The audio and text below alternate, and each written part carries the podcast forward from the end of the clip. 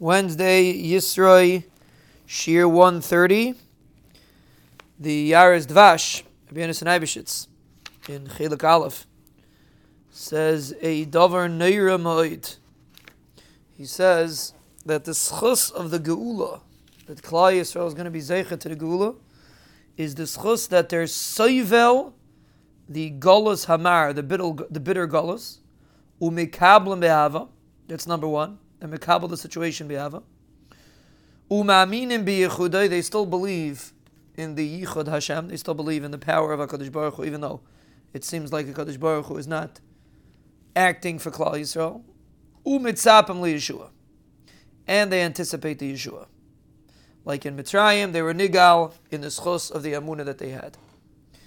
So he breaks down the criteria to be zeicha to geula into very, very clear parts. Number one, to be Seivel the Gullus. Sometimes a person gets frustrated. Why did the Goyim hate us? Why is this going on? Why is that going on?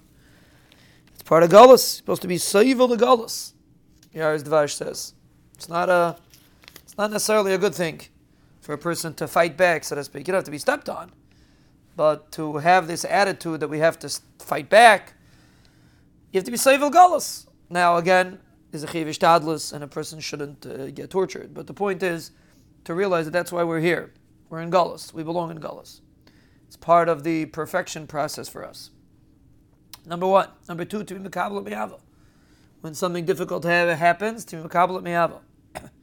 Number three, emuna b'Hashem, not to lose our emuna and their banishlo. Number four, to be mitzapah Yeshua, to anticipate that the banishlo will Hashem send the geula. And the Rabbi Yonason says that a person that meets these criterias, so to speak, is the individual that will be Zeicha Bez Hashem Tegula.